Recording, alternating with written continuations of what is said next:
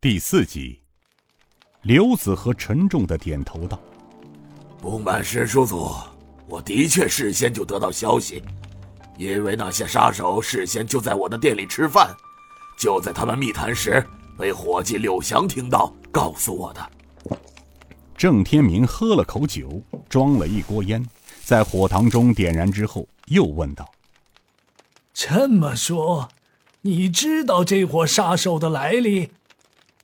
刘子和点了点头，接着又摇了摇头道：“来店里吃饭的第一拨人大概有七个人，从他们的做派和说话声里可以听得出，这些人是朝廷出来的侍卫。”其中那个领头的好像是个太监，他们点完菜没多大一会儿，又来了三个人。这三个人中，我认出一个人，他叫鬼影子宋城。三人进了那个包间里，可是我想不通的是，鬼影子宋城是飞虎门副门主，正道中人，这些人可从不跟官府打交道啊。郑天明吧嗒吧嗒抽旱烟。一双小眼眯成一条缝，他抽了一阵之后，在脚上拍了拍，点了点头，说道：“我知道你说的第一波是什么人了。”刘子和急忙问道：“是什么人？难难道是朝廷东厂的人？天哪，那太监是刘延昌，刘公公。”郑天明点了点头。从怀中掏出一个布包，递给刘子和，说道：“哎，子和，你看看这是什么？”刘子和从郑天明的手上接过用灰布包着的东西，小心的打开来一看，惊诧道：“这、这、这、这这是东厂银牌侍卫的杀手令。”郑天明哼了一声，说道。哼，除了东厂那些杂碎持有这种令牌，世间上还能有谁敢持有这东西？银令牌，哼级别不低呀。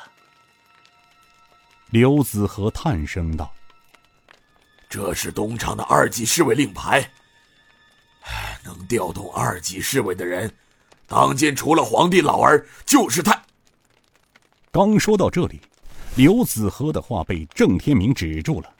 过了一会儿，刘子和又道：“师叔祖，那他们兄妹两个很危险呢。东厂的人从不留活口，他们行事风格是出了名的赶尽杀绝。”冷冷一笑，郑天明说道：“哼，他们从未离开过晋江城，这就是我。”传音告诉你，将他们兄妹二人安置在破道观的原因了，而且，他们两天前就找到了那里，并且还派人监视。刘子和吓出了一身冷汗，他轻叹道：“我明白了，这些人之所以没动手，是师叔祖的断剑令。”呵呵。他们会动手的，只不过他们也在等人。郑天明哼声道：“哼，动手也就是这一两天的事儿。只要刘延昌等人一到，他就会下绝杀令，置两个孩子于死地。”刘子和轻声问道。那就是师叔祖故意留在靖江城的原因吗？师叔祖，我能帮得上什么忙吗？郑天明拍了拍刘子和说：“你该做的都做了，剩下的事儿就是老夫的事了。我倒要看看，他飞虎门门主混元首吴正坤、鬼影子宋城和东厂的刘彦昌。”难道真不怕老夫的断剑令？刘子和附声道：“是啊，断剑令一出，鬼嚎狼哭，这是代表整个江湖正义的必杀令。哼，那时候整个中原武林的八大门，十帮七十二派都会出来听从号令，不管他飞虎门或是东厂，恐怕连皇帝老儿也要惧怕三分呐。郑天明呵呵笑道：“子和，你以为老夫的断节令就那么有权威？那老夫早就是武林的老皇帝了。”哈哈哈哈哈！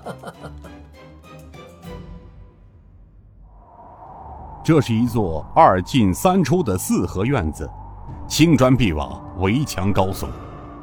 正大门威武雄壮，门口一双石狮子，旁边有上马石、拴马桩子，就连两扇厚重的大门都用黄铜镀边明眼人都知道，这座宅子不是一般巨富商家能住的，最起码是官吏，而且是四品以上的官邸。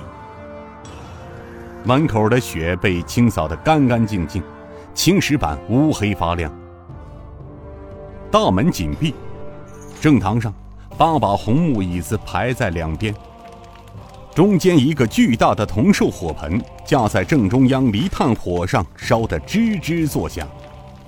不管有多冷，屋檐下钉子般的站着四个腰间挎刀的大汉。正堂上面，一群身穿羊皮大袄、腰间挎着刀剑的江湖人士。火盆上一口大铜锅里煮着羊肉，热气腾腾。